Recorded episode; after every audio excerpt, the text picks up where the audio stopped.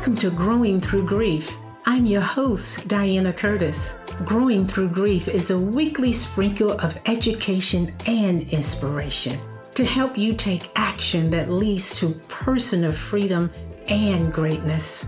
I share powerful conversations with grief experts, spiritual advisors, and other courageous souls in this transformational podcast.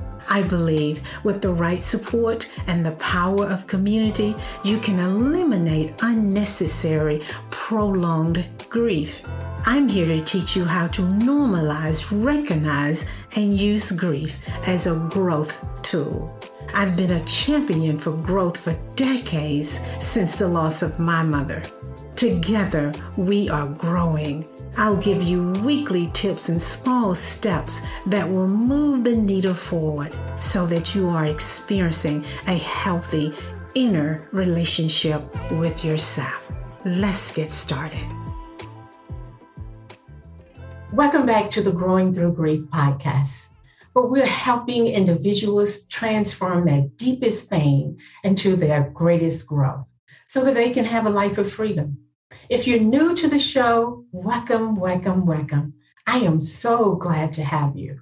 So, on today's show, I have an amazing guest that I would like to introduce you to. She's my teacher, she's my mentor, and she's my coach. And she knows what it feels like to lose someone dear to you. She knows what grief feels like. So, welcome, welcome, welcome, Aurea. So glad you're here. Hi, Diana. Nice to be here. Anything for you. I'm so honored to be a part of your podcast. and congratulations to you for all of this and all the people you're going to serve and help. Thank you. Thank you. So, as I said earlier, you know a lot about loss and grief. So, share with our listeners maybe one of your most painful losses. Where do I start? Where do you start? Yeah, start with the one that's pity patting on your heart right now. Well, I've had several losses, Diana, as you know. Uh, I did lose my dad when I was 15 years old. He was brutally murdered by what we think was the mafia. He was an attorney and investment banker and all that good stuff. And somebody gunned him down, and we don't still know why. It's an unsolved mystery. But to go from multimillionaire to flat broke overnight, losing your dad, on his birthday. My parents were already divorced, so he wasn't living at home, but it's still traumatic when that happens. But I have to say, Diana, there was nothing more traumatic for me. And I've spoken to you about this before, than the loss of my mother. When my mother died from cancer, my heart felt like there was a knife in it. I mean, like literally, the pain I felt was so horrific. She was my best friend. She was everything to me. And she died at 59 right before her 60th birthday. And I was in my 30s at the time. And I just remember it was two years before I could even think about her without hysterically crying in horrific grief. I didn't think I'd ever get over that. And that was the moment I told God, I said, I know you never allow anything to happen to us more than we can handle, but that one, Lord, you're pushing me. That one I really didn't think I would be strong enough to get over. But come to find out, we are. We are stronger than we know we are. But a loss of a true loved one is really, really difficult. Yeah, the loss of parents. And you already know, and I think most of my listeners know that that is also my story. But I, when I, the first time I heard you say this phrase, it felt like a knife in my heart. Share with our listeners what exactly that means. Describe how you were showing up in the world. How did you really feel? That knife felt. How did it feel? Well, actually, I was at the time, um, I had just gotten divorced. So I had escaped domestic violence. I was a single mom. My little girl at the time was like five years old. And my mom helped me get through all of that. She was my right arm, my best friend, and her husband, my stepdad, they just everything to me. And we didn't get a lot of notice that she was going to die. I got a phone call from my stepdad, said she has, you know, three weeks to live. She has liver and lung cancer. And that hit me hard. She did live five months, which was a lot longer than they thought she was going to live. And then I, I, went into denial first. And I know you're a grief counselor, so you understand the different levels, I don't really. I just lived through them. But that first one is real, that denial. It, they're really not gone. It's really, you know, you don't, it doesn't process when it's that traumatic. And I work with people in my community because I deal with a lot of nonprofits helping them. And I've dealt with parents that have lost a child. And I think that is so horrific as well to lose a child. We expect to lose our parents not early, but not your children. So that that denial and like this hasn't happened. I'm in shock. You probably would tell us we're probably in shock. Mm-hmm. and it really wasn't physical pain. I really felt it. Like i thought my chest was going to open up and i would cry hysterically and i thought that would never end i could never imagine remembering her and not feeling such pain. But my boyfriend who's now my husband for 25 years was smart enough to say, you know, trust me, time will heal that. And there will come a time you'll be able to remember her and laugh and not cry. You know, laugh at the fun times and really feel. And I, at the time, I was like, nope, no way, I can't. I was in such horrific pain. But he was right. Time did heal. And everybody's time frame will be different. Mine took about two years before I just was able to come up for breath. I mean, I couldn't even work. I couldn't function. I could care less about anything to do with my business. It was like the whole world just came to a crashing halt.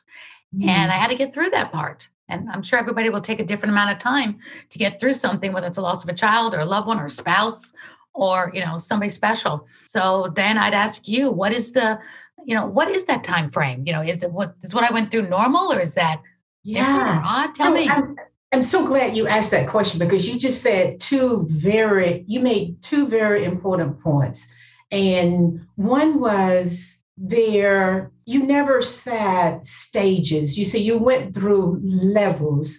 And that tells me that you know a lot about Kubler Ross work because she designed these stages around death and the community society misunderstood what she was saying. And people tend to say that there are stages of grieving. There are no stages because we go through different things. You know, it, it may be uh, deny, it may be acceptance, it may be, as you said, you cried a lot.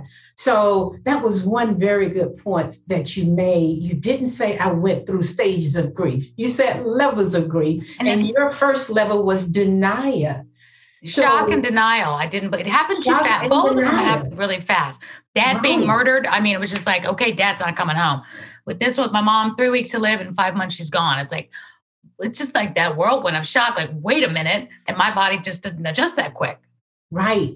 And as you know, I lost my brother like three weeks ago. Yeah. And the first response for me was numbness, totally numbness. So we all go through different things. I was not in denial. I accepted he he just, you know, he was no longer with us in the physical body anyway, but I was numb for a few days. So your question was, what is the time frame for healing? So you probably don't know this, but I partner with the Grief Recovery Institute. And they are a research center, been around for years and years. Everything is scientific based.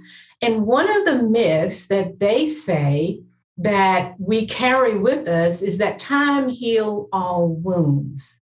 Now, according to the Grief Recovery Institute, that is a myth. Time doesn't heal. With time, the pain lessens. Ooh. It doesn't heal, the pain lessens. And with that time, we begin to move from the, the grief and the pain and the crying, the upset, the worry, the fear, whatever companions come up for us individually, we tend to move from that and we go back into those fond memories. You we talked about how you begin to love and be present with those fun memories with your mom. So you right. begin to love the memories and the love you had for her more than you love the pain. So, yeah, time does not heal the wound, time lessens the pain. I love that. So, there's no time frame. There's no time frame. Well, that's great to know because I'm sure everybody does have different. It also depends on, I think, I guess the the level of love you have for the person you lost. Like some people, you know, you're going to lose somebody that's you know maybe more of a distant relative or friend. But when you lose those close, like you lost your brother, I lost my mom, I lost my my dad. You know, it definitely was different. I lost my dad, who was already estranged from our home. I didn't see him that often. He was divorced from my mom and he just, you know, provided the income for us until he died. But my mom was by my side since the day I was born. And that was like taking away, it was taking away my best friend. And that was tough. Yeah. So, Aurea, were there other, when you were going through the pain around losing your mom, were there any other, say, childhood experiences that prolong the pain or cause you to move into complicated grief? Now, we don't measure two years for you was what you needed. Uh, someone else, it may have been six months. Were there anything that you can recall that sort of kept you spiraling into the pain? I think the worst part was I had just escaped domestic violence. Mm. In order to mm. escape domestic violence, it was because my mom rescued me. My mom was the the catalyst to finding out what I was denying, really digging into me. Are you sure you're okay? And me in denial. Oh, I'm fine, mom. I'm fine. Are you sure you're happy? Oh, yes, I'm happy. I'm happy. And she dug so deep that finally I was able to confide in her. And finally the whole thing hit the fan. And I was able to get the the the strength I needed to escape domestic violence. And she was with me every step of the way. And so was my stepfather. She lived in New York City and I lived in Florida. She came down and lived with me for a month. And my stepdad was perfectly fine with, you know, sacrificing her to be with me. Went through the entire divorce with her by my side as my strength and my pillar.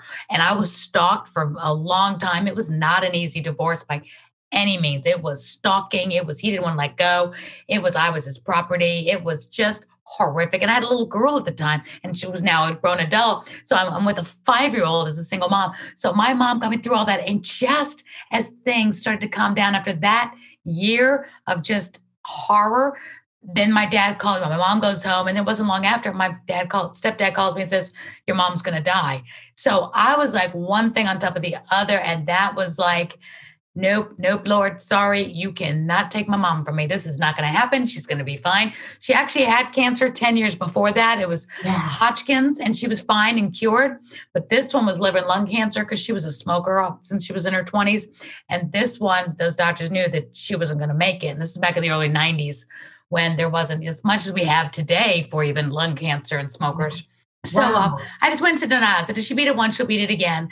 And, but we just come out of that that being together. And my stepdad at that moment, too, after my divorce, had just legally adopted me as an adult. And I took his last name because my mom said, You don't want to keep that old that divorce name. You need a new name. And, and my dad, stepdad wanted to legally adopt me as a grown up.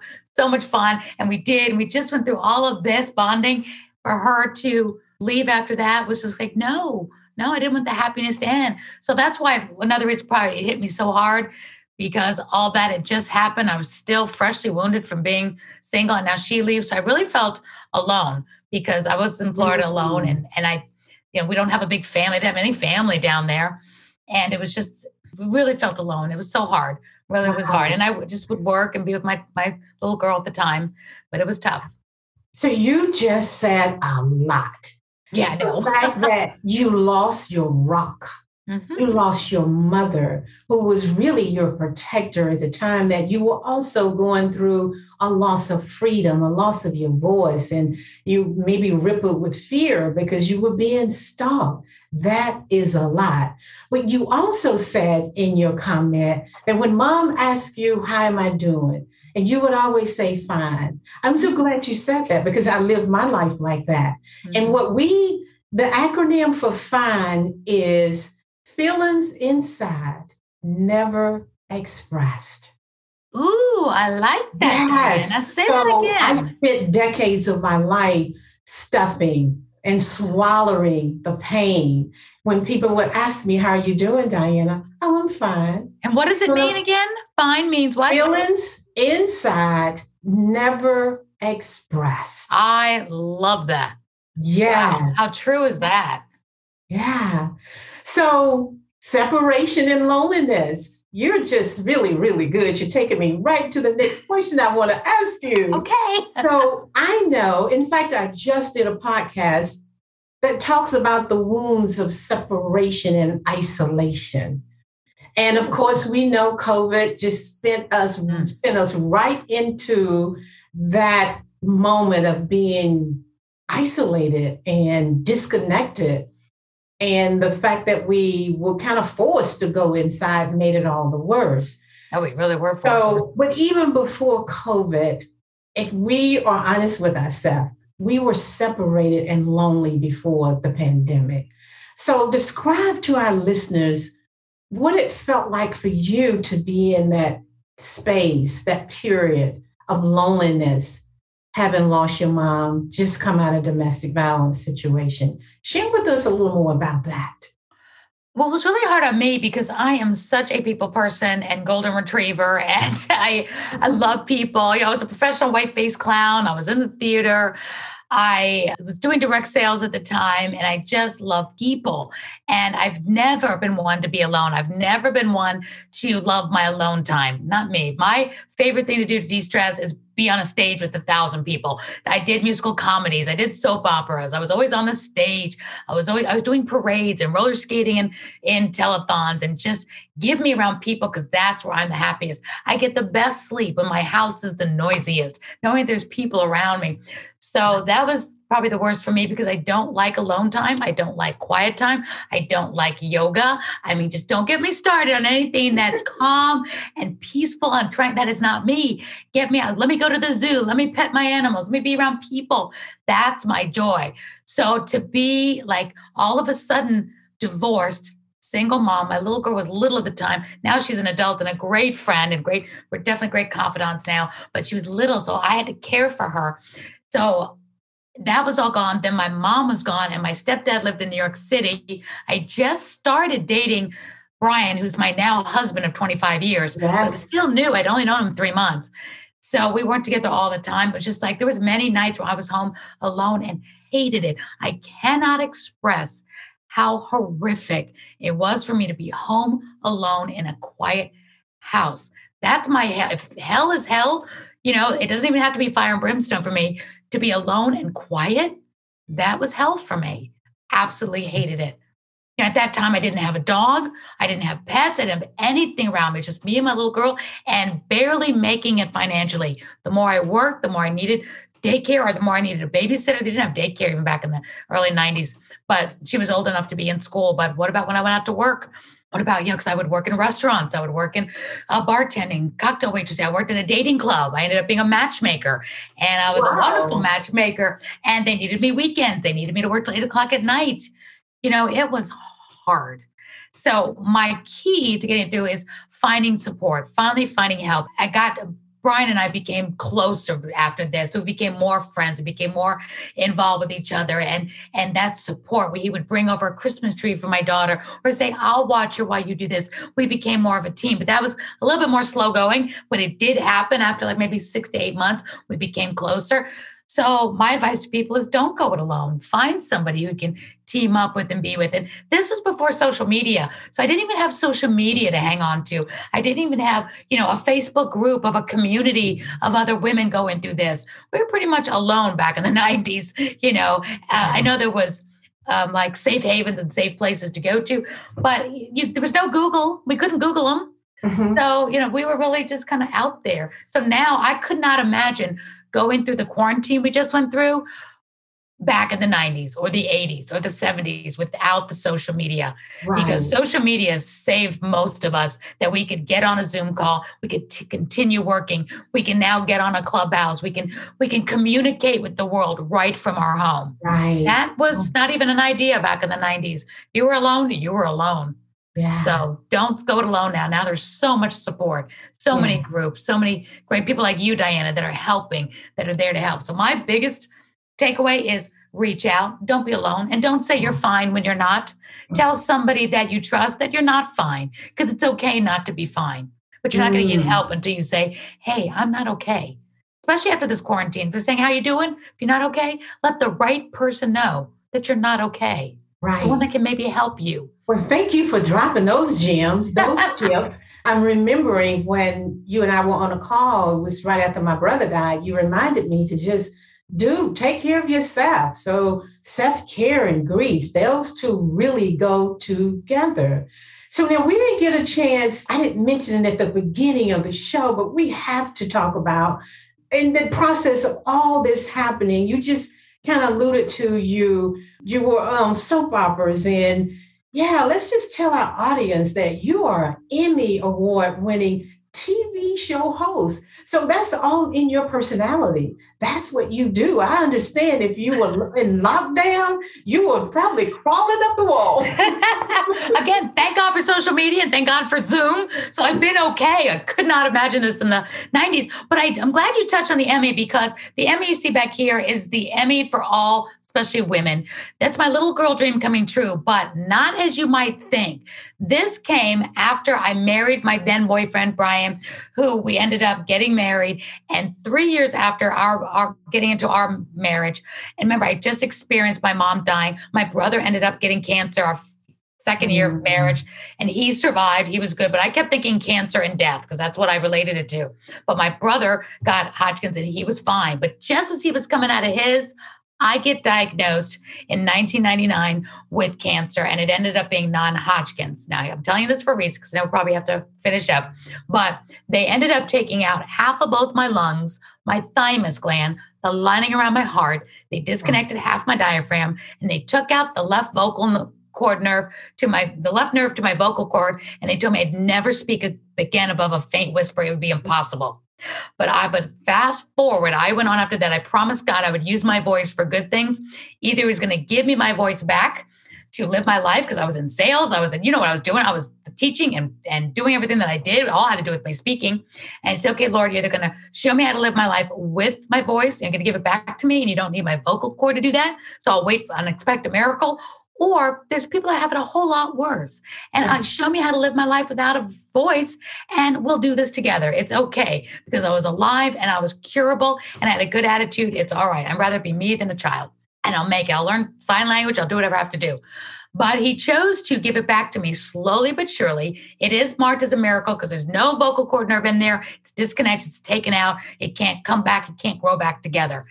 But I won this Emmy when I was 48, so 10 years later almost, for having a TV talk show that I created to tell good stories about nonprofits, making this world a better place. It was after 9 11, and I still believe there was more good people in this world than bad people being, you know, blowing up people and, and just doing the horrific horrific things.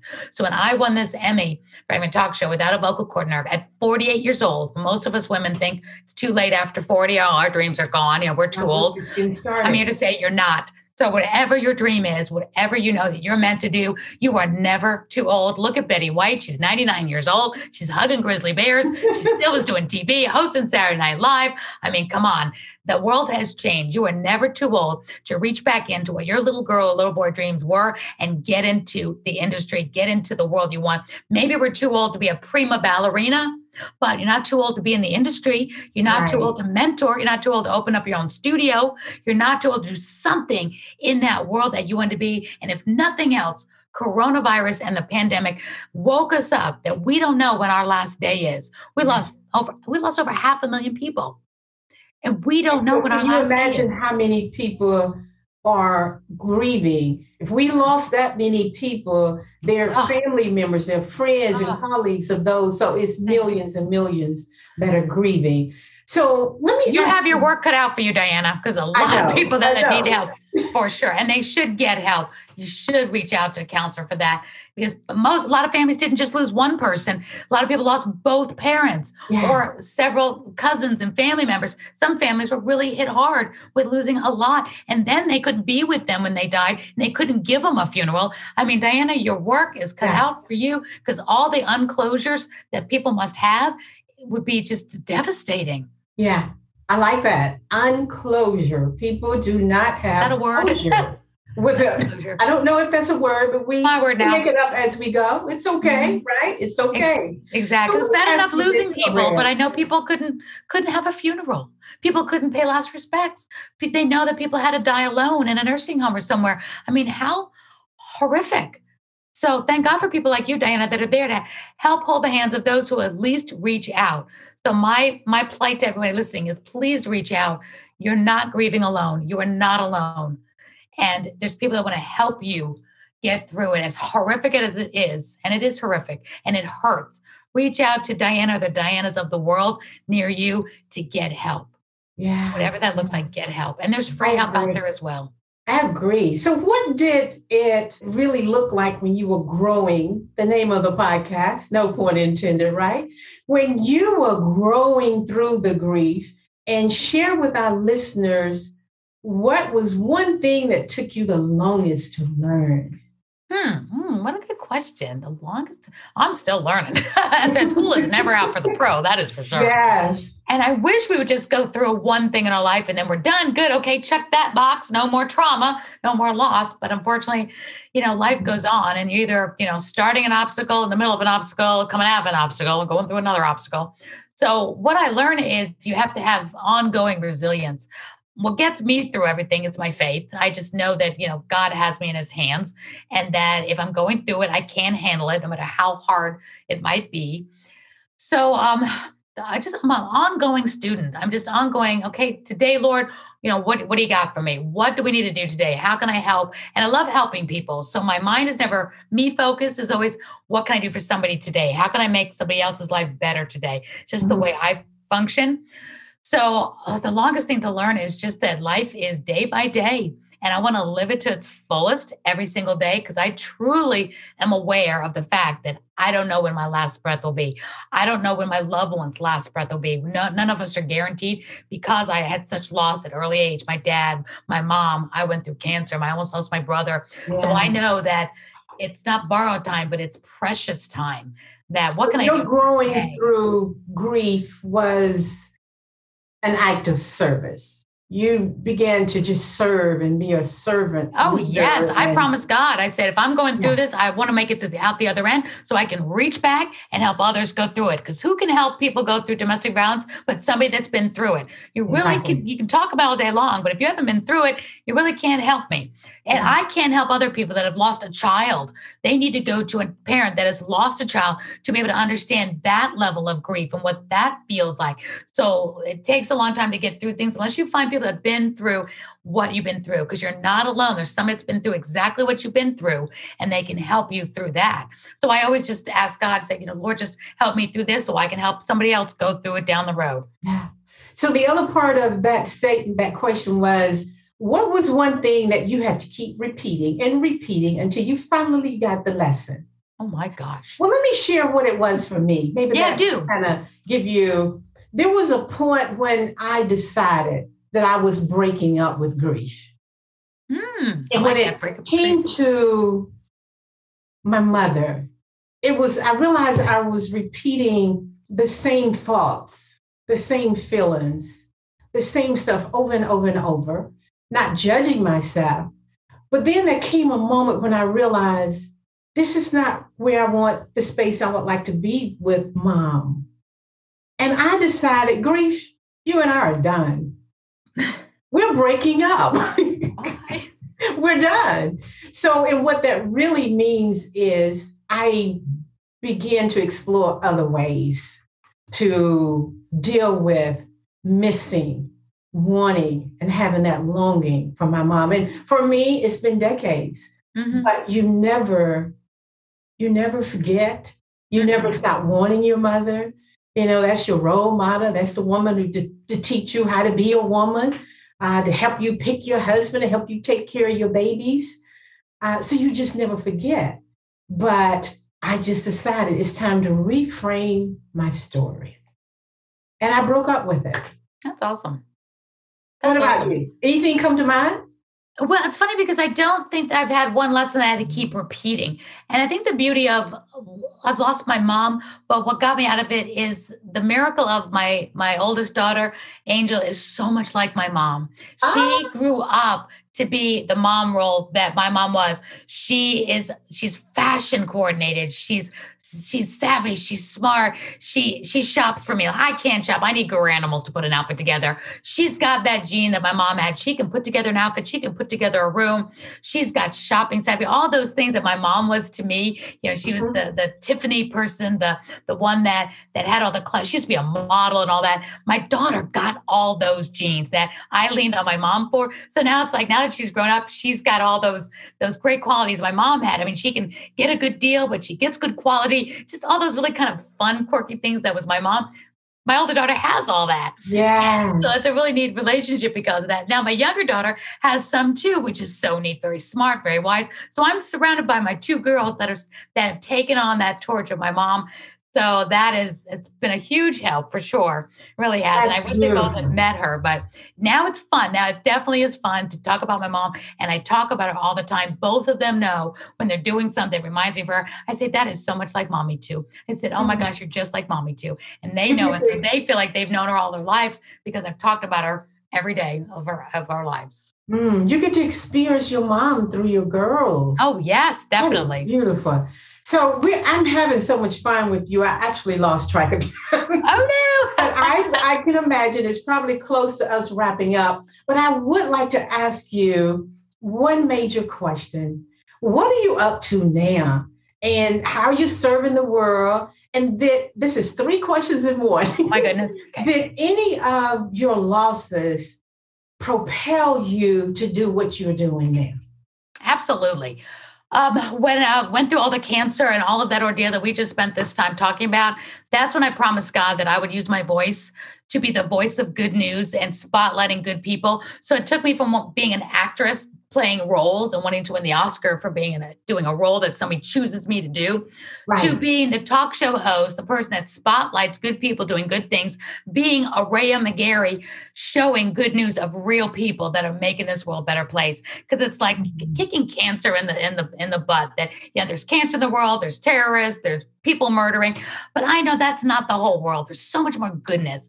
So it, it, catapulted me into doing my my Live Your Legacy Summit that honors nonprofits and who they are, and it helps business owners like yourself, Diana, become more successful, more profitable, so they can give back to nonprofits. So it made me so much more of a philanthropist, so much more of a I want to help nonprofits, and I promise God that I want to help as many nonprofits before I die as I possibly can, because they just became my heroes, uh, not just for domestic violence and cancer, but you know helping the vets and helping our kids and stopping you know human trafficking. I just it just like engulfed me after that 1999 experience and i just i wanted more good in this world. I wanted to show that there was and that's why i do to this day. I help entrepreneurs and women of course in business earn more so they can live more so they can give back more. That's my goal and i keep my my shows going i keep my success talk going so i can keep on spotlighting good people doing good things. But i have my coaching as well my celebritize your business and profit from being you to help those small businesses make more money. Because there's no shame in wanting to make more money and making more money so you can help people that need help whether it's a neighbor that needs to escape domestic violence or whether it's somebody that's homeless or whether it's a nonprofit you want to give to if you don't have the money to do it then you can't help like you want to help so on one side of me, I'm helping small business owners make more money. On the other side, helping nonprofits get the spotlight and letting more people know who they are so they can help. That makes sense. So I'm busy yeah. and I love it. That makes sense because I too have the business coaching to the heart, but I also have a nonprofit, Holistic Springs, that I leverage the money from the business to support the nonprofit because a lot of people cannot afford my services. So yeah, have both of those structures is it's a beautiful thing. It's a very Absolutely. beautiful thing. So and you said live your legacy summit. I, I love that. I love that. I'm all about building legacy mm-hmm. around wow, I also honor my mother. So beautiful, beautiful. So what is there any one last thing you would like to share with our listeners before we wrap it up? Absolutely. I, I always want to let people know if they're with any ears length of, of my voice to know that whatever you're going through, you're definitely not alone. And you're definitely not the first one to go through it. And I in this day and age when the internet can be used for wonderful things, reach out, whether you need to reach out to a stranger, even if you're the only person in your life and you absolutely have no one. You can reach out to somebody like Diana. You can reach out to a nonprofit that does exactly what you're going through, whether it's domestic violence or or rape or homelessness, whatever. There is a nonprofit mm-hmm. or somebody out there, if you Google it, that can help you. So first step, don't stay alone. Reach out for help. Reach out for a friend. If you don't have a friend, again, get into a nonprofit, get to your pastor, your rabbi, your priest, whoever to get counsel and to be able to open up because it'd be a very hard thing to go through this life all alone. And sometimes you can be surrounded by people and still be all alone. So reach out to somebody that you know is going to understand what you're going through or what you've been through, whether that's, like I said, whether it's spiritually or whether it's a nonprofit that knows how to handle the grief you may be going through. Because it might not be all the people around you. Nobody around you may understand anything that you're going through because you're going through something alone. So find somebody that you know you can get counsel from because it's so important. So very, important. very good advice. So, how can our listeners get in touch with you? And when we promote this, of course, I'm going to make sure all of your information is out there. But if you want to share one uh, format that your listeners can contact you immediately after hearing this podcast, what would it be? Oh my goodness. I would do it used to be my website, but now it's not. I would say the best place to get a hold of me is through Instagram, Aurea McGarry Productions. And you can DM me there because that's where I'm really been active because I do a lot on Clubhouse now. And I really give up my expertise on Clubhouse, which is just under Aurea McGarry. So find me at Aurea McGarry, but Aurea McGarry Productions on Instagram. DM me, find me there, and I can lead you to, you know, resources that I have or programs that I have, and even nonprofits that I know that may be able to help you. I do a lot of that just absolutely free as my gift to the world. Okay. So I would yes. say do that. Yes, yes. Oh, Aurea, thank you for sharing with us. Oh, thank you. And, yeah, all you do, Diana. Thank you for all that you do. Yeah, yes. I love what I do. I love what I do. So I just so appreciate you for coming on the Growing Through Grief podcast. And I also want to remind our listeners, uh, you've said it more than once, and I so I'm just going to say it one more time. If you are listening to this podcast and you have experienced a significant loss and you're feeling lonely and isolated and separated from the world, don't go it alone. Healing happens in community. And I am so grateful that you're listening and you have joined our community. So thank you for listening, and I hope to see you next week. In the meantime, keep on growing. Thank you. Thank you for listening to this week's episode of Growing Through Grief and being part of this loving community of women. If you enjoyed what you heard, please share and spread the word. Let's help all women become richer and more nourished in their heart so that they're able to just keep on rising. And if you haven't already, subscribe, rate, and review the show on your favorite podcast player. If you have any questions, comments, or topic ideas, or you would like to be a guest on my show, you can reach me directly at coachingtotheheart.org. Thanks for listening, and I'll see you on the next episode. In the meantime, keep on growing.